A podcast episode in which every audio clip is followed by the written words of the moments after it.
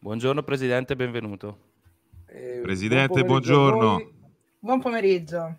Buongiorno Ivan Greco, Umberto Bertonelli e last but not least Francesca Palumbo. Grazie per l'invito. Buon Grazie a lei Presidente per, per aver accettato. Era diciamo da parecchi, da parecchi, mesi sì. che, che inseguivamo la sua figura, però siamo contenti di avercela fatta finalmente.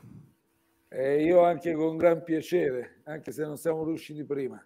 Assolutamente, assolutamente. Consideri che questo progetto è nato durante la pandemia con i suoi, con i suoi DPCM e con le sue conferenze stampa, quindi eh, a livello diciamo, di, di, prestigio per noi è comunque molto importante averla qui.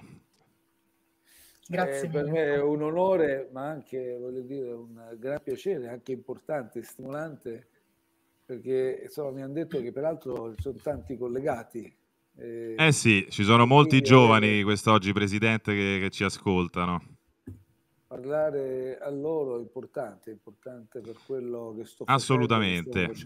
Allora, oggi tratteremo diverse tematiche, appunto parleremo di eh, come valorizzare i giovani in futuro, quindi parleremo appunto di, di lavoro, di occupazione giovanile, parleremo sul finale di Quirinale, ci sarà anche una domanda sul PNRR e la digitalizzazione in particolare. Eh, prima però c'era una, una, curiosità che volevamo chiederle, abbiamo visto poi uscire anche il suo post eh, di ieri per quanto riguarda Renzi, quindi lascio la parola a Francesca. Sì, eh, io le volevo chiedere sulla situazione, insomma, del fatto che il Movimento 5 Stelle si è astenuto eh, nella Giunta per l'immunità del Senato in merito a, alla relazione della senatrice Modena quindi sulla proposizione del voto in aula del conflitto di attribuzione dinanzi alla Corte Costituzionale sulla questione di Renzi. E volevo chiederle come mai, insomma abbiamo visto che comunque già ne ha parlato e volevamo sapere se ci fossero altri approfondimenti o comunque se volesse parlarne anche con noi. E certo che ne voglio parlare con voi. Ecco, bene. Sono qui per, per parlare di tutto. Allora, posso, posso invitarvi a fare una considerazione di sistema sulla certo. comunicazione che c'è oggi in Italia. Sì. In questo momento il Movimento 5 Stelle, le, eh, i parlamentari che erano in giunta sono stati costretti improvvisamente a votare questo provvedimento quando invece chiedevano che fosse nel fascicolo del caso Open barra Renzi fossero acquisiti dei decreti ancora che mancano, i decreti sì. del Tribunale. Quindi per fare una valutazione anche consapevole e corretta, eccetera, hanno chiesto prima l'acquisizione di questi decreti per avere tutti gli elementi. A quel punto lì c'è stata un'improvvisa accelerazione e sono stati costretti a prendere posizione, ma non avendo la documentazione necessaria, hanno preferito astenersi, il che significa tecnicamente io non mi pronuncio nel merito, né a favore né contro, per correttezza. Questa posizione politicamente oggi è stata completamente stravolta e fraintesa. Quindi oggi la comunicazione ufficiale è perché il movimento ha salvato Renzi, il movimento 5 Stelle che ha sempre fatto certe battaglie, ma non è così. Oggi in una comunicazione corretta bisognerebbe chiamare Salvini, Meloni, Berlusconi e Tajani e chiedere perché avete votato a favore di una palla che è stata lanciata in tribuna alla Corte Costituzionale. Sì. Il Movimento 5 Stelle, adesso la questione arriverà in aula, e in aula è il voto risolutivo, perché in commissione c'è un'istruttoria. Il Movimento 5 Stelle non ha cambiato idea, non ha cambiato principi, non ha cambiato valori, neppure con Giuseppe Conte, non li cambierà ancora di più con Giuseppe Conte leader. Anzi, saremo ancora più fermi e diremo ancora più chiaramente a tutte le altre forze politiche i nostri principi e valori non sono negoziabili l'immunità non deve essere uno schermo, certo. un privilegio della classe politica rispetto ai cittadini comuni. Si va davanti, anzi, voglio aggiungere, il politico deve andare davanti ai tribunali, ai giudici, a chiarire le proprie posizioni, ha un dovere maggiore anche di trasparenza verso se stesso, gli obblighi che ha assunto di fronte ai cittadini. Quindi allora ci si difende nei processi e non contro i processi, al di fuori dei processi. Quindi in aula il voto, ancorché segreto, state tranquilli che riconoscerete tutti i numeri del Movimento 5 Stelle. Renzi ha il diritto di difendersi e nessuno eh, come dire, a un avversario politico può mai augurare che venga condannato in giudizio, però si deve difendere certo. nel processo, non con questo espediente stratagemma del conflitto di attribuzioni alla Corte Costituzionale, che non doveva essere neppure valutato in commissione. Sono stato chiaro? Sì, sì, assolutamente. No, anche perché abbiamo visto che comunque in commissione è stata anche presentata una pregiudiziale istruttoria appunto da una senatrice del PD proprio per chiedere l'integrazione, l'acquisizione di questi nuovi atti per poter valutare al meglio. Assolutamente, assolutamente. Bene. Grazie allora Presidente per questo chiarimento. Poi sul discorso insomma, eh, degli attacchi a Renzi per, eh, per, i suoi viaggi in Arabia Saudita, io non so quale sia la sua posizione. Eh, noi crediamo che... più volte però, eh. Sì, sì, l'ho però... più volte, ma l'abbiamo espressa anche ufficialmente. Cioè servirebbe, senso... servirebbe, forse cambiare i regolamenti in Senato a questo punto, per, perché insomma, la, il regolamento permette a Renzi di, di, fare questa cosa, quindi continuare ad attaccarlo su quel fronte, per quanto eticamente e moralmente possa essere sbagliato, a noi risulta un po', un po ridondante. ridondante. No, ma guardi, infatti si tratta di non solo di stracciarsi le vesti, è chiaro che per noi eh, non solo il principio di legalità, ma anche l'etica pubblica è un principio che mettiamo assolutamente quale premessa di qualsiasi azione politica. Quindi che cosa diciamo?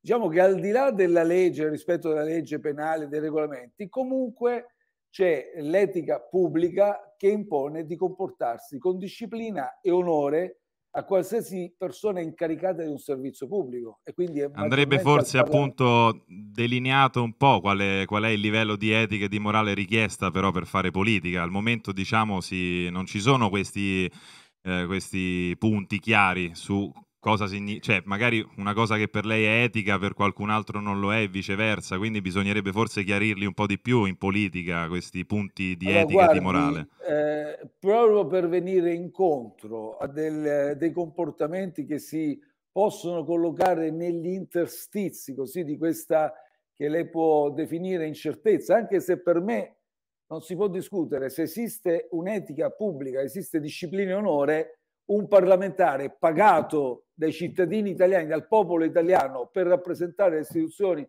in Parlamento e all'estero, non prende quantomeno soldi direttamente da un governo straniero perché questo crea un circuito di conflitto di interessi per cui non si sa più che cosa rappresentano gli interessi di chi, quantomeno da governi stranieri direttamente. Se sei pagato ovviamente dallo Stato italiano, dai cittadini italiani. Però per maggior chiarezza, che cosa abbiamo fatto? Abbiamo una proposta di legge in Parlamento sul conflitto di interessi.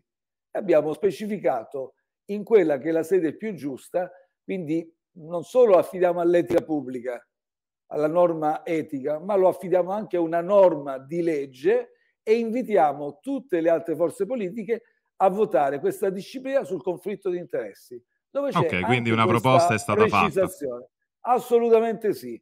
Quindi vi prego, adesso oggi ho l'opportunità di, part- di parlare a una platea ampia di giovani. Quando ci sono queste battaglie, se le condividete, solo se le condividete, dateci una mano, fatevi sentire, perché purtroppo quel disegno di legge non sta correndo in Parlamento. Quindi dateci la forza per quanto riguarda la disciplina del conflitto di interessi per farlo andare avanti. C'è un'altra disciplina sulle lobby per chiarire in piena trasparenza l'azione dei gruppi di interesse che vengono a interferire sull'azione legislativa, sull'attività legislativa. In altri paesi è ben disciplinata. Questo, la, Presidente, era un messaggio ad iscriversi al Movimento 5 Stelle giovani, se ce ne sarà uno, perché al momento non ci risulta Ma... che ci sia una rappresentanza giovanile del Movimento 5 no, Stelle. Noi abbiamo abbassato la soglia delle iscrizioni al Movimento, nuovo statuto, anche ai 16 anni, eh, per carità avremo la scuola di formazione per dialogare con voi specificamente, per avere tanti esperti per discutere dei vostri problemi e anche di dove stiamo andando, quale futuro. Non diciamo, proponga le agorà democratiche a pagamento però come qualcun altro, Presidente. No, no, no, nessun pagamento, da noi tutto gratuito, tutto gratuito, tranquillamente. Perfetto. Però al di là di questo dico anche a coloro che non vogliono iscriversi al Movimento 5 Stelle, potete aiutarci nelle battaglie pur rimanendo non iscritti L'importante è alimentare il confronto, questo dibattito democratico e portare in questo dibattito, dibattito la voglia dei giovani, la vostra voglia di rinnovare e migliorare questa nostra società, la vostra voglia di spingerci a usare sempre di più.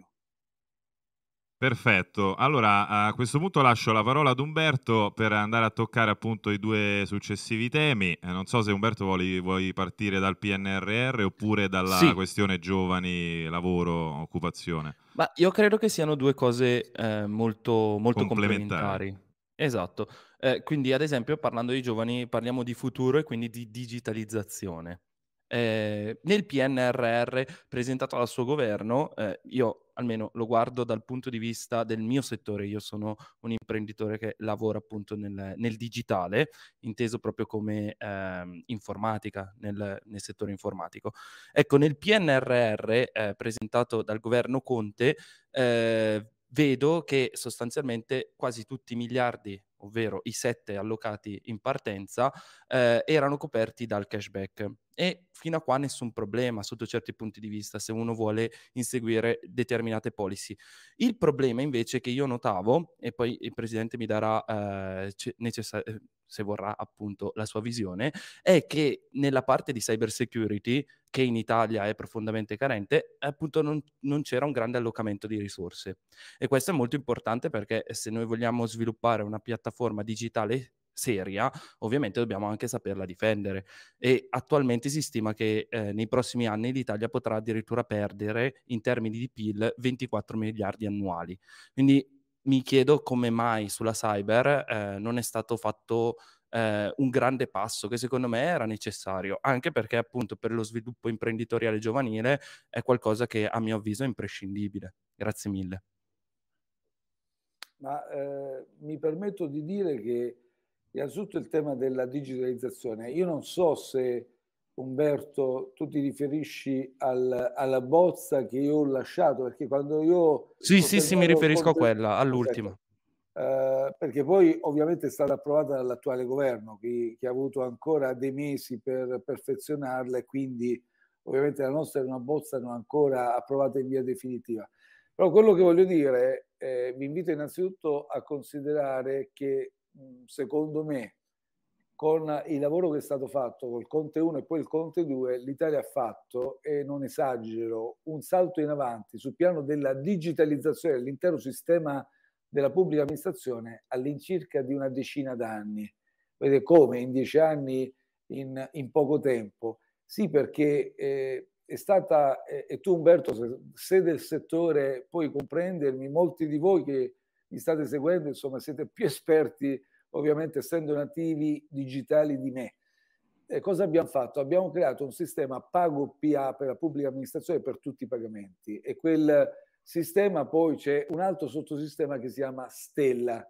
Che cosa, cos'è successo? Che da lì poi abbiamo innestato meccanismi e costruito app IO che abbiamo visto per il tracciamento durante la pandemia, Speed che già esisteva ovviamente, e quindi oggi, se qualche settimana fa, pochi giorni fa, con il Presidente della Repubblica è stata inaugurata questa modalità per ottenere dei certificati ormai interamente digitali, rimanendo a casa, cliccando su un tasto, pigiando un tasto, questo è stato possibile per questa infrastruttura che è stata creata alla base.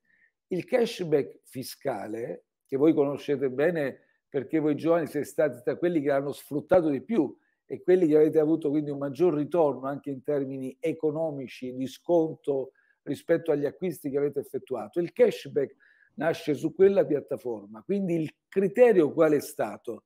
Quello che gli economisti definiscono spinta gentile. Scusate, vi rubo un po' di tempo qui, però è importante che voi sì, siate sì, poi facciamo coinvolti. in caso rispondere anche Umberto. Eh, ovviamente poi sentiamo anche Umberto. Eh, siate coinvolti tutti in questa prospettiva, perché questa è la sfida della digitalizzazione più efficace, secondo me. Perché io quando sono arrivato, ovviamente un grosso problema c'è in Italia, ho trovato al Presidente del Consiglio la grandissima evasione. La grandissima evasione è uno vantaggio eh, assolutamente, uno svantaggio competitivo per gli imprenditori onesti, per tutta l'attività ovviamente in chiaro. Questa economia sommersa alimenta il malaffare, alimenta le ineguaglianze e le diseguaglianze e quindi veramente è un freno per tutti coloro che sono onesti, che vivono onestamente nel nostro paese. Che cosa abbiamo fatto allora? Abbiamo detto la prima cosa potrebbe essere prosciughiamo la circolazione del contante, ma questo non è possibile.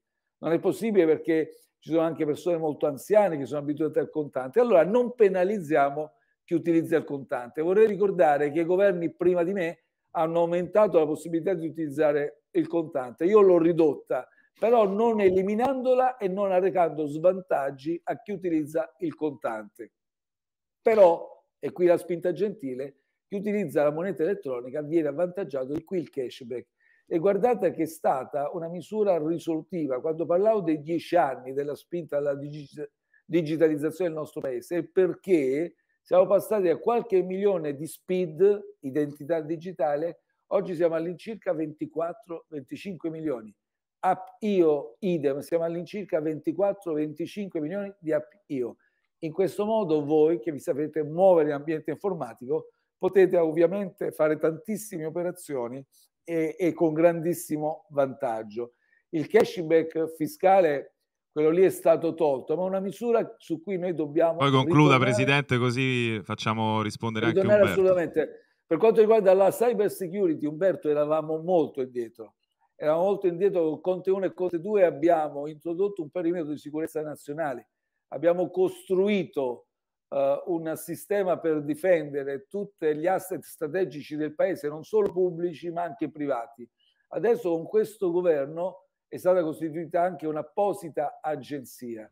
La cyber security è ovviamente la sfida cruciale per il nostro futuro, insieme alla sovranità digitale, che significa cioè mettersi nelle condizioni di non dover dipendere per tutti i database, gli archivi informatici, il flusso informativo nelle mani altrui. Ovviamente ci sono giganti americani, giganti cinesi e non solo che comandano il mercato, ma noi abbiamo la possibilità, non da soli come Italia secondo me, come Unione Europea, per acquisire, cercare di riconquistare una leadership che abbiamo avuto in passato ed espresso in tanti campi. Quindi dobbiamo lavorare in questa direzione, da soli non arriviamo da nessuna parte. Se lo facciamo in un quadro europeo, possiamo rafforzarci anche con i nostri più agguerriti e avvantaggiati competitors.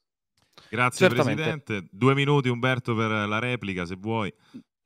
Eh, sì, no, diciamo, io penso mi abbia già risposto il Presidente, però ecco, io mh, facevo notare più il rapporto tra le due questioni, cioè nel senso digitalizzare è molto importante, credo, e noi siamo rimasti un po' indietro come sottolineava, ma eh, appunto inserirsi in un territorio inesplorato senza le dovute precauzioni e cautele può risultare eh, problematico. Per questo eh, facevo notare appunto una mancanza sotto quel punto di vista. Ma per non rallentare un po' tutta, tutta l'intervista, io passerei al prossimo tema ancora relativo al PNRR che riguarda più che altro l'equità intergenerazionale e anche, se vogliamo, ehm, la correttezza nella gestione finanziaria perché eh, secondo il Senato, secondo alcuni dossier del Senato, l'ultima bozza del PNRR di Conte conteneva eh, tutta una serie di misure che però non erano coperte né dal React né dal Next Gen EU per circa 14 miliardi di euro. E questo, secondo eh, appunto questi dossier,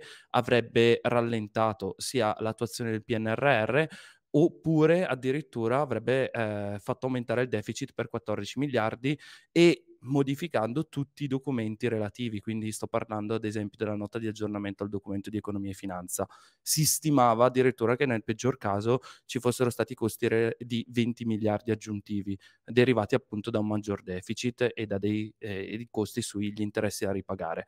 Il problema che io vorrei che mi esponesse eh, il Presidente è come mai è, fat- è, stata fatta la scelta di inserire queste opere extra per 14 miliardi, se avevano un senso all'interno di quel piano oppure se eh, c'è stato un errore definito appunto eh, da uno scostamento dal budget. Ma Umberto, guarda, tu forse ti riferisci a delle valutazioni che faccio l'ufficio parlamentare di bilancio, l'ufficio Sì, esattamente. Però teniamo conto di questo, che noi quando c'è stata la crisi di governo e abbiamo interrotto ovviamente l'azione di quel governo e poi c'è stata ovviamente la formazione del nuovo governo, in quel momento noi non abbiamo consegnato nessun documento ufficiale conclusivo, tant'è che eh, il nuovo governo ha lavorato ancora per dei mesi e non c'è neppure la scadenza da parte dell'Unione Europea, quindi non eravamo ancora in ritardo.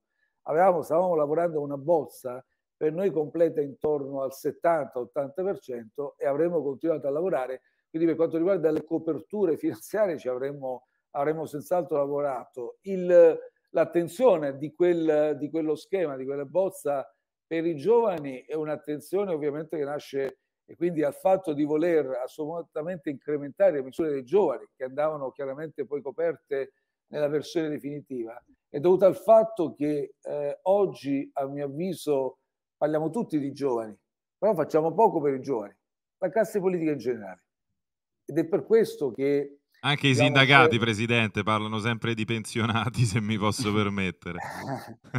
eh, allora, io dico che la solidarietà, raccolgo la battuta, io dico la solidarietà inter- intergenerazionale è importante, non può essere affidata solo all'iniziativa spontanea del nonno, della nonna che aiutano i nipoti, perché chiaramente avendo un trattamento pensionistico adeguato, comunque sufficiente per le loro più urgenti necessità, poi si fanno carico di integrare diciamo, e di aiutare e sostenere anche finanziariamente i nipoti. Quella non è solidarietà intergenerazionale. Quella, quelli sono legami di affetto spontaneamente che ovviamente si sviluppano nell'ambito di una nostra società dove i legami familiari sono fortissimi. In altri paesi non c'è neppure quello, però in altri paesi affrontano forse poi in compenso, non tutti, ma spesso meglio di noi, quelli che sono i problemi dei giovani. Allora, anche qui io dico, ci sono delle battaglie che possiamo condurre insieme e vincere insieme. Per assicurarvi, non vi chiedo necessariamente per l'appoggio l'iscrizione al Movimento 5 Stelle, per rispondere a Ivan prima, per ritornare sul punto. Poi ci potete sostenere semplicemente perché siete convinti di queste battaglie. Allora, a qualcuno di voi non sarà sfuggito che nei giorni scorsi io ho lanciato un appello a tutti i leader di tutte le forze politiche. Vediamo se riesco in tempo reale a recuperarlo. Comunque certo, sul discorso dei mi... giovani, Presidente, poi... a eh, leggerlo? Guardi, la zoom un secondo così lo riusciamo a mettere in sovraimpressione. Allora, chiedo ai leader sì. delle altre forze politiche, volete alzare gli stipendi agli italiani e dare un segnale a chi vede calpestare la sua dignità con paghe da fame? Se mi fa un doppio clic sullo schermo. Uh, scusi, eccola. No, eccoci. Ok, eh, facciamo domani in Parlamento, c'è la proposta del Movimento 5 Stelle. Basta, pe- basta perdere, penso. Eh, non si vede di più. Basta eh, perdere, perdere tempo. Alziamo i salari. Questo è stato l'hashtag allora, sapete chi ha risposto a questo appello? Nessuno. Io sto parlando di salario minimo perché? Perché il salario minimo colpisce soprattutto, è statisticamente provato, voi giovani. Ci sono dei ragazzi, forse alcuni di voi ci state ascoltando, con paghetti di 3-4 euro l'ora. Non è possibile. Dobbiamo combattere questa battaglia insieme, innalzare gli stipendi. Peraltro, in generale, il potere d'acquisto dei lavoratori italiani è sceso negli ultimi 20 anni, 30 anni, mentre altrove è stato invece è stato riconquistato un potere d'acquisto e quindi i livelli diciamo, del potere d'acquisto sono adeguati al costo della vita. Allora cosa voglio dire? Voglio dire che se noi introduciamo un salario minimo se noi lavoriamo a un'altra proposta, per esempio il Movimento 5 Stelle, io vi dico nome e cognome perché queste battaglie devono avere un nome e non dobbiamo parlare di principi astratti. In questo momento in, uh, il capogruppo mi, mi perdoni, ma alla Camera quale cifra? Sì, sì, sì, no, più che altro mi, mi, chiedono anche i ragazzi in chat e quindi gliela rivolgo a lei la domanda. Quale cifra avrebbe in mente lei di salario minimo? Allora, in Germania... Al, all'ordo o al netto? Allora in Germania, ma io dico sediamoci intorno a un tavolo e discutiamone, perché questo è un problema ovviamente che trova particolarmente reattivi associazioni di categorie imprenditoriali e sindacati. Quindi io non voglio, non devo essere io in questo momento che deve dire se 9, 10, 8, quello che è, sia il costo minimo. L'importante è mettersi intorno a un tavolo e stabilire che al di sotto di un tetto che definiamo insieme sulla base di vari indici, varie valutazioni, eccetera, non si può scendere perché quello è il tetto che, eh, come dire, scandisce la soglia della dignità del lavoratore. Al di sotto di quel tetto non dobbiamo scendere. Detto sì, questo, lei ha un numero per caso o proprio detto, vuole arrivare quello, a quel tavolo? Quello corrente in Germania l'hanno aumentato adesso e addirittura la, eh, il governo adesso che è partito si è impegnato a, a, a, ad innalzarlo, scusate, maggiormente, 12, 13, 14. Qui 9 probabilmente con il nostro sistema potrebbe essere un numero adeguato, però ripeto, mm. non voglio che in questo momento Conte debba demarcare lui arbitrariamente una soglia discutiamone, ma tracciamola questa soglia, la soglia della dignità. Importante, e Presidente, più... che ci teniamo a dire noi, insomma, a nome de, di tanti ragazzi e ragazze che ci seguono,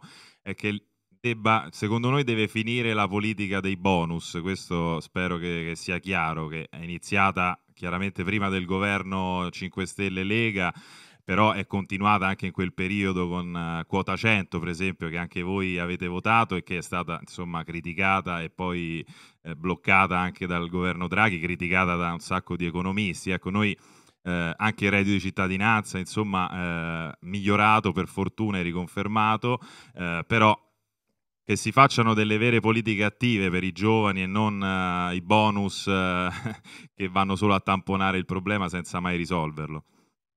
Uh, Ivan, sì, ris- tipo rispondo, quota 100, ecco, che tipo va a gravare. a quota 100, rispondo al reddito di cittadinanza e vi aggiungo anche un'altra considerazione. Eh, in questo momento alla Camera, per completare quelle che sono le misure di attenzione verso una generazione giovane, eh, in questo momento alla Camera giace un provvedimento firmato da Niccolò Invidia, che è il nostro capogruppo della Commissione Lavoro, per i tirocini. I tirocini non possono più essere, basta tirocini gratuiti. Noi non possiamo più consentire che ci sia un'utilizzazione della manodopera in via gratuita mascherata da questi tirocini. Questo è rivolto a voi giovani. Tirocini quindi in quella proposta c'è che almeno, almeno se si tratta di un vero tirocinio ci siano almeno la previsione di 500 euro lordi al mese con una durata massima di sei mesi, 40 ore poi settimanali che siano realmente dedicate alla formazione e, e non allo sfruttamento del lavoro, peraltro in via gratuita. C'è una serie di misure che sono rivolte a voi. Vengo al problema Anche della per pensione. i praticanti avvocati? Tutti, Presidente. Tutti, ok, perfetto. Tutti, Ma eh, mi perdoni se chiedo una, un'altra specifica su questa cosa che, eh, sta, di cui sta parlando. Stiamo parlando di tirocini curriculari o extracurriculari? Perché ad esempio i tirocini curricolari all'interno dell'università alcune volte sono anche di sei mesi, ma si fanno a titolo gratuito al fine di ottenere ovviamente la, la certificazione. E invece i tirocini extracurricolari solitamente sono regolati dalle regioni e ci sono regioni che hanno già il tetto minimo. Penso ad esempio Emilia Romagna e Lombardia, che sono due regioni che frequento, in cui appunto eh, ci ma, sono ma dei non tutte, ma non tutte certo. hanno il tetto minimo e quindi ovviamente se si tratta di tirocini nel mondo delle imprese, nel mondo degli lavoratori autonomi, quindi come i professionisti di cui parlava Francesca, lì ovviamente dobbiamo regolare. Quella diventa una giungla in cui veramente c'è sfruttamento di manodopera gratuita. E poi eh, atterriamo alla pensione di cui parlavate, quota 100, quota 102. Ora è chiaro che eh, si può discutere su quella misura, io stesso, eh, vi parlo molto fra- francamente guardandovi negli occhi, ho uh, creduto a quota 100, l'ho introdotto, l'abbiamo introdotta, sottoscritta, voluta molto dalla Lega, ma anche dal Movimento 5 Stelle durante il Conte 1. È una misura che ha tirato poco, tirato poco, poco nel gergo significa che è stata utilizzata da un numero di lavoratori nel complesso modesto rispetto che a quella che poteva essere la platea idealmente astrattamente interessata. Adesso ci sta quota 102 dall'attuale governo per un anno, ma insomma si continuano a creare scalini e scaloni. Ma il problema vero sono per voi giovani. Voi avete altro che quota 100 o 102. Siete di fronte a quota zero pensioni per voi. Questo è un problema che la politica deve affrontare. Ecco perché mi avrete forse qualcuno di voi, se ha avuto la bontà di seguirmi, ma sui social, eh, perché sui canali ufficiali queste mie affermazioni, queste posizioni non vengono riprodotte e riportate. Allora, Speriamo che oggi vengano riportate. Ecco. Eh, va bene, infatti sono qui oggi con Speriamo. voi, ci tenevo perché chiaramente... Poi Presidente ci lasci 5 minuti che abbiamo ancora due domandine veloci. Eh? Tutto il tempo che avete voglio soltanto pensione di garanzia. Io ho parlato di pensione di garanzia per i giovani, cosa significa? Significa che il precariato diffuso, col fatto che vi mettete tardi purtroppo nel mondo, nella realtà lavorativa, voi non riuscite col sistema contribu- contributivo ad accumulare quello che un periodo adeguato per quanto riguarda quel trattamento pensionistico che sia congruo, che vi consenta una vecchiaia serena. Allora dobbiamo assolutamente intervenire, creare un fondo integrativo e creare una sorta di pensione di garanzia, di modo che ovviamente con altre agevolazioni, e qui dobbiamo continuare a rendere, a darvi la possibilità di scattare con forme molto agevolate anche il periodo universitario e via discorrendo, voi possiate cumulare e conseguire quel trattamento pensionistico adeguato. Altrimenti io capisco che all'angoscia attuale, alla preoccupazione attuale, che poi può sfociare in rassegnazione e disillusione, che è anche peggio, si aggiunge anche l'angoscia per il futuro, verso un trattamento pensionistico quando sarete anziani, assolutamente che non vi consentirà l'autosufficienza. Dobbiamo lavorarci tutti insieme. Perfetto, grazie Presidente. Andiamo al prossimo tema, che è un tema che ai giovani è molto caro, Presidente, quindi sì, esatto. le, le, chiediamo insomma, uno sforzo di risponderci in modo netto. Eh, siccome in televisione in pochi ne parlano, stiamo parlando dello strumento del referendum, quindi lascio la parola a Francesca. Esattamente. Io volevo fare una domanda in merito ai referendum che sono stati presentati di recente, in particolare quelli di cannabis e eutanasia perché comunque abbiamo visto che c'è stata, sono delle tematiche che sono state molto partecipate dalla società civile, abbiamo visto che sono state presentate numerose firme e abbiamo notato che non vengono discusse e fatte proprie dai membri del Parlamento, o almeno dai, par- dai partiti più grandi più che altro, quindi non coloro che hanno presentato i disegni di legge che ci sono attualmente alle Camere.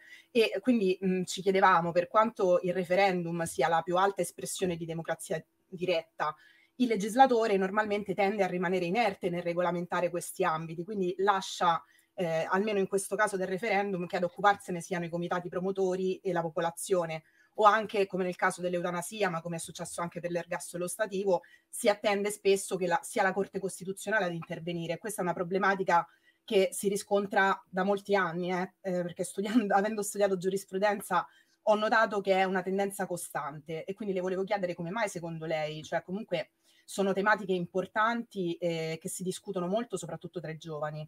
E poi, insomma, cosa ne pensa dei referendum in generale? Allora, eh, il referendum è uno strumento di democrazia diretta. Voi sapete che il Movimento 5 Stelle ha posto al centro del proprio meccanismo, direi proprio operativo, del fondamento sì. anche valoriale, una democrazia diretta. Tant'è che se ci seguite un po' avete visto che anche recentemente abbiamo già votato, pur nel nuovo corso con me, ci sono stati vari momenti in cui gli iscritti sono stati chiamati a esprimersi direttamente. Non c'è un altro partito, un'altra forza politica, movimento che sia, che chiama tutti gli iscritti, eh, non attraverso congressi, delegati, rappresentanza di secondo livello, terzo livello, signori delle tessere, che chiama i propri iscritti a pronunciarsi. Volete questo certo. o volete quest'altro? Quindi da questo punto di vista mi troverete sempre favorevole all'espressione diciamo, di una, un intervento diretto, una forma di democrazia diretta. Per quanto riguarda poi i due temi, eutanasia e cannabis, beh, eh, attenzione, io dico solo una cosa, che il quesito referendario per sua natura si presta a un sì o un no, giusto? Sì, Questo sì, è un po' il limite, il limite diciamo, dell'interpello referendario. Quindi quando tu devi intervenire su una materia, faccio uh, l'ipotesi dell'eutanasia, ma può valere anche per l'altra, certo. dire sì o no significa, poi sono referendum abrogativi, in cui vai a eliminare un frammento di norma. Non è, secondo me, l'ideale e anche da questo punto di vista avete ragione.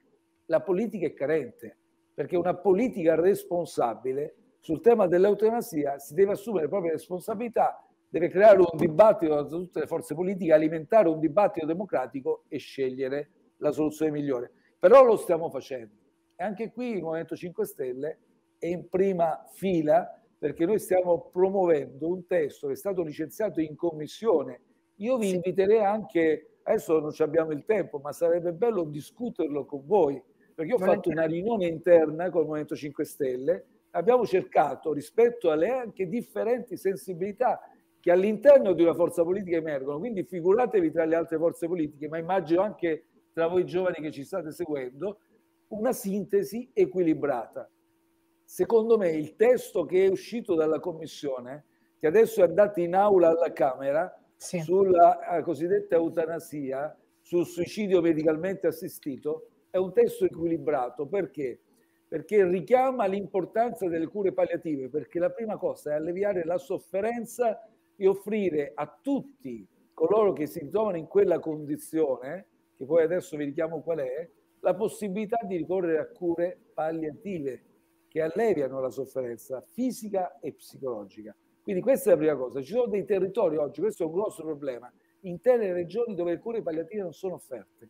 Poi secondariamente, quello è un testo che si rivolge ovviamente a coloro che sono in una condizione patologica irreversibile e sono sostenuti in vita con presidi sanitari di sostegno vitale. Ecco, a quelle condizioni, secondo me, deve valere il principio di autodeterminazione. Se c'è una prospettiva irreversibile patologica, lasciatemi la facoltà di non continuare a stare in queste condizioni vita naturale durante, perché forse io poi non so, ognuno ha le proprie convinzioni filosofiche, religiose, ideologiche, certo. Ma forse neppure un padre eterno di qualsiasi religione esso sia vuole che ci sia il protrarsi di una condizione irreversibile in quella, in quella misura. Uno, quindi allora lavoriamo con le altre forze e speriamo che quando andrà in aula il pregiudizio ideologico, politico, religioso, filosofico non la butterà, fatemi usare queste espressioni, in caciara e certo. quindi tutto salverà, come, salverà come è stato col DDL Zan, perché quella è stata una vergogna, perché poi si è iniziato a dire no, ma noi voi non avete voluto cambiare questo, se cambiavate questo noi avremmo approvato, non approvato, eccetera. Tutti i giochi delle parti, ma il fatto vero è che il DDL ZAN è stato cestinato e questo segna un grave arretramento per il nostro Paese sulla strada della pienezza della tutela e del riconoscimento pieno dei diritti civili. Cannabis è un'altra questione delicatissima, perché qui, anche qui c'è un testo, qui il Movimento 5 Stelle lavora da tempo, perché voi sapete che siamo favorevoli alla cannabis terapeutica e a quella per uso industriale, perché sì. eh, c'è una fiorente anche industria, filiera del tutto che ha bisogno anche, richiede anche certezze, che può dare tantissimi occupati. Ovviamente poi il tema si incrocia con diciamo, lo spaccio e con i traffici illeciti. Allora io credo che dobbiamo contrastare i traffici illeciti, dobbiamo contrastare un'economia sommersa, parlo della relazione annuale al Parlamento sulla fenomeno delle tossico, eh, tossicodipendenze in Italia, stiamo parlando di un'attività economica che può raggiungere anche 20 miliardi, stiamo parlando di queste droghe più leggere. Secondo me anche qui, più che un referendum che dice sì o no, divide il paese e poi lascia dei frammenti di disciplina incompleti, io credo che ci debba essere anche su queste nostre proposte in Parlamento una discussione chiara che coinvolga voi, dovete farvi sentire. Se volete io tornerò a parlarvi per approfondire anche altri temi o per riparlare di questi temi per vedere questi iter legislativi come stanno andando avanti e possiamo su questo misurare. Presidente, però lei non ha citato l'uso ricreativo. Io ricordo che nel primo programma 5 Stelle, comunque il 5 Stelle è anche firmatario di una delle proposte insomma, per la regolamentazione e legalizzazione dell'uso ricreativo della cannabis. Allora, sull'uso ricreativo ovviamente ci può essere maggiore divisione e faremo un, uh, un dibattito anche interno. Vi dico la verità, io stesso non ho preso anche ancora una posizione perché mi sembra molto chiaro che una cosa è come nel nostro progetto uh, normativo consentire la coltivazione anche a casa per chi ovviamente ne fa un uso terapeutico, un'altra cosa anche su cui siamo pienamente convinti è criminalizzare, dunque non criminalizzare l'uso personale e altra cosa invece è contrastare i traffici illeciti. Su quest'ultimo punto del contrasto dei traffici illeciti possiamo discutere la soluzione.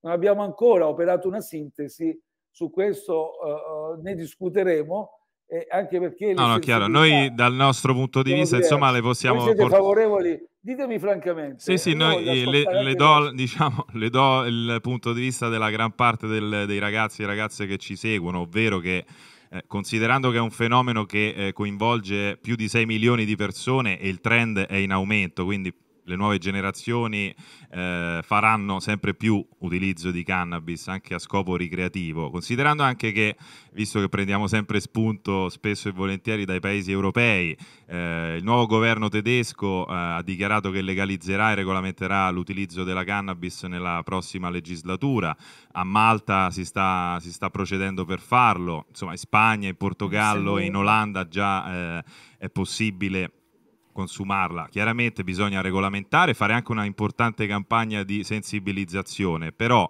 eh, così come per l'alcol e per il tabacco, che sono comunque delle sostanze che fanno anche più male della cannabis, lasciare tutto al caso e gli spacciatori sotto casa eh, ci risulta, risulta, molto sbagliato sotto questo punto di vista. E se, per... posso, sì. se posso aggiungere anche per la questione carceraria, che comunque sappiamo che abbiamo un sovraffollamento che è un problema strutturale, insomma, eh, non è una novità da molti anni e eh, anche perché il 25% della popolazione detenuta magari è dentro ma è tossicodipendente, quindi anche da quel punto di vista ho visto ad esempio che all'interno del DDL Maggi ci sono anche delle previsioni quale il lavoro di pubblica utilità per tossicodipendenti o abusatori. Quindi risolverebbe anche una tematica di quel tipo, anche perché lì più che contrasto a una criminalità organizzata c'è un contrasto al piccolo spaccio, perché poi lo spacciatore che finisce in carcere normalmente è un piccolo spacciatore. Quindi niente, volevo aggiungere anche questo che secondo me è un ulteriore eh, punto di vista su, sulla cannabis, sulla legalizzazione. Ecco.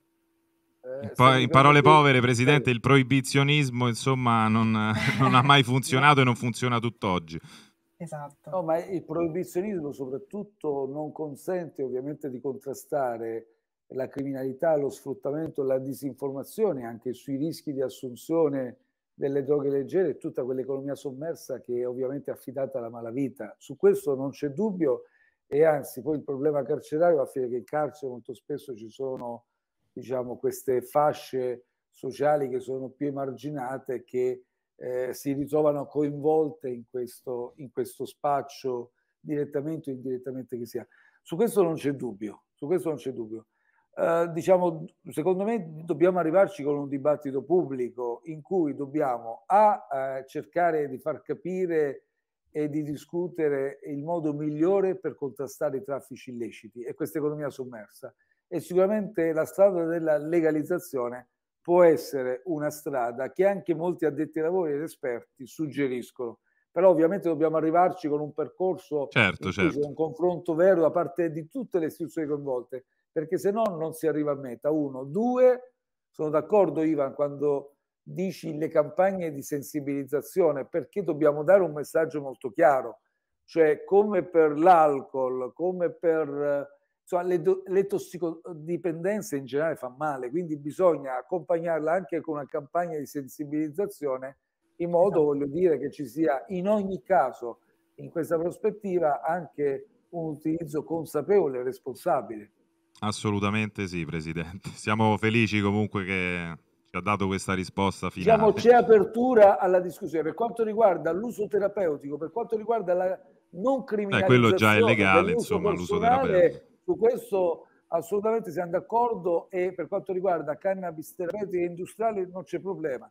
Per quanto riguarda quest'ultimo punto, secondo me dobbiamo arrivarci con un'ampia discussione perché se non c'è un processo culturale che accompagna questo dibattito e coinvolge tutte le istituzioni, ci arriviamo malissimo e poi non certo. raggiungiamo l'effetto. Sì. L'ultima, sì. Eh, ah sì, forse c'era Umberto sì, non so se c'è domanda, tempo, rispetto... un secondo soltanto, sì. Esatto, sì, rispetto a quanto diceva prima sulla ga- pensione di garanzia, eh, sapendo che appunto i conti dell'Inps non stanno tanto bene in quanto lo Stato versa 100 miliardi tutti gli anni per, per andare a ripianare la situazione.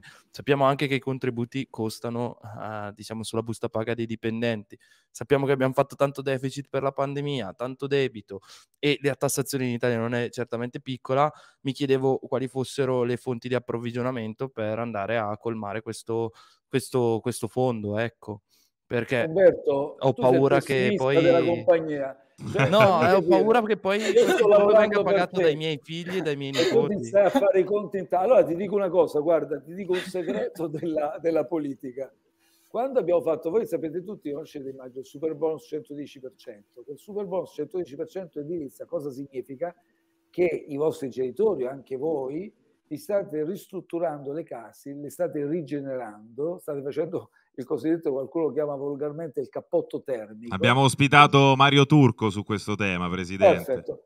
E non è andata benissimo, io non so se vuole addentrarsi in questa infatti. discussione. No, no, però voglio dire gratuitamente in questo momento, quindi c'è una che, che potete, ognuno, ognuno, può avere le, le opinioni personali che vuole, però qui la crescita economica è incisa fortemente da questa misura abbiamo un'occupazione di più di 250.000 occupati, non si trovano più architetti, ingegneri, non si trovano ponteggi e via discorrendo, e in più abbiamo ovviamente un risparmio energetico in prospettiva, taglio delle bollette quindi e anche una riduzione sensibile delle emissioni climalteranti. Questo è un dato di fatto, poi ognuno ha le sue opinioni. Umberto, lo dico a te, quando abbiamo proposto questo, abbiamo detto offerta gratuitamente a tutti i cittadini italiani, al MEF, al Ministero dell'Economia e Finanza, i tecnici, ero Presidente del Consiglio, sono saltati sulla sedia, perché ovviamente una misura del genere era impensabile che si potesse offrire il costo relativo. E così vale per tutte le misure. Cioè non ha senso oggi dire no, se mi porti una misura, dammi adesso la copertura. Io oggi ti posso dire che come abbiamo fatto per tantissime misure, quando c'è una priorità politica, che è quella di offrire un futuro anche di vecchiaia adeguata, congrua e in sicurezza per i giovani di oggi, eh, le soluzioni si trovano. Perché se io dico che si può fare una base fissa di pensione che può essere tra i 650 e i 780 euro mensili e poi la vai a integrare su base contributiva con tutti i contributi versati agli anni, anche del precariato, dei lavoretti stagionali, eccetera, si tratta di costruire un fondo di garanzia integrativo che va finanziato. Ma voglio dire, eh, se tu mi dici allora mi devi dare oggi stamattina i soldi, allora non avremmo fatto nessuna misura. Come abbiamo fatto tante misure per tantissime altre priorità, si fa una misura per questa. Non la realizziamo domani mattina, dopodomani, ma se l'obiettivo politico è questo e la volontà politica c'è, va fatta assolutamente. Quindi con maggior deficit sostanzialmente. Ma possiamo eh, riallocare le risorse, ce ne sono tante, possiamo operare, te lo dico tecnicamente, una revisione con le, le, eh, tutti i benefici delle agevolazioni fiscali, raccorparli, ridefinirli. Cioè quando l'altro giorno, faccio un esempio concreto, dovevamo in Consiglio dei Ministri si è discusso del contributo di solidarietà, ricordate, per le fasce più agiate, per andare ad abbassare il rincaro bollette. Dopodiché quel contributo di solidarietà è stato respinto e si sono trovati 300 milioni il giorno dopo. Perché se andate a vedere, siamo a fine anno, tutte le spese e i progetti già finanziati e non impegnati durante quest'anno, ormai adesso non possono essere più impegnati, sono aumentate varie risorse in tanti capitoli di spesa dello Stato si raccolgono e si fa un fondone. Allora, sì, Presidente... Sono misure straordinarie. Vabbè, niente, non c'è più Grazie, tempo. Umberto. Prego. Le faccio l'ultimissima domanda sul Quirinale, poi lascia, la lasciamo andare. Insomma, siamo stati parecchio. Ovviamente la ringraziamo per, per il tempo che ci ha concesso. No, sono, sono io Grazie che vi ringrazio. Allora, eh, sul Quirinale, appunto, eh, pensate che troverete un nome che riuscirete a trovare un nome ad eleggerlo a larga maggioranza, come sostiene il segretario del PD Enrico Letta, oppure secondo noi non ci sarà questa larga maggioranza e si andrà ad oltranza eh, a più tornate insomma, di, di voto? Ma io veramente sono stato da subito, e l'ho detto da tempo, che eh, per eh, eleggere un Presidente della Repubblica, che sia il Presidente della Repubblica non di una forza di destra, di sinistra, di centro, ma di tutti gli italiani, sarebbe davvero bene, soprattutto dopo una sfida così complessa che il Paese ha attraversato, dopo una pandemia che ci ha fatto riscoprire anche il senso di, il senso di appartenenza a una medesima comunità e avvinti tutti da un comune destino, perché qui non è che ci si può salvare da soli, ci si salva insieme in questi momenti così drammatici e anche eh, Alcuni ancora non l'hanno capito, Presidente, purtroppo. Eh, purtroppo no, però per fortuna sono una minoranza, perché la stragrande maggioranza, anche tra i giovani, io ho notato un senso di responsabilità, sono tantissimi giovani che mi fermano e hanno compreso perfettamente il momento che abbiamo affrontato, che stiamo ancora affrontando.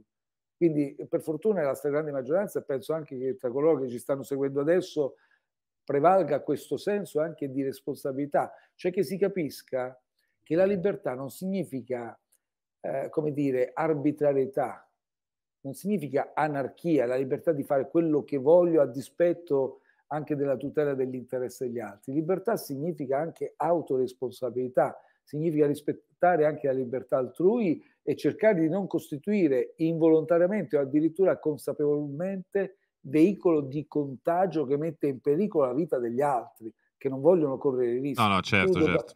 Chiudo parentesi. Detto questo, è chiaro che se questa è la prospettiva e questo è il contesto di vita economica e sociale che stiamo vivendo, il più forse drammatico, anzi sicuramente il più drammatico dal secondo dopoguerra ad oggi, le forze politiche che sono in Parlamento devono cercare la più ampia condivisione per evitare che il Presidente della Repubblica nasca fuori, addirittura casualmente dopo tante tornate elettorali in cui si rimane lì di fronte a un impasse e a quel punto lì venga fuori pressoché casualmente. Dobbiamo mirare a una figura, io ho sempre detto, di alto profilo, soprattutto morale, perché l'alto profilo morale ci garantisce, come dire, l'unità nazionale e ci garantisce che tutti potremo sentirci orgogliosi di essere italiani.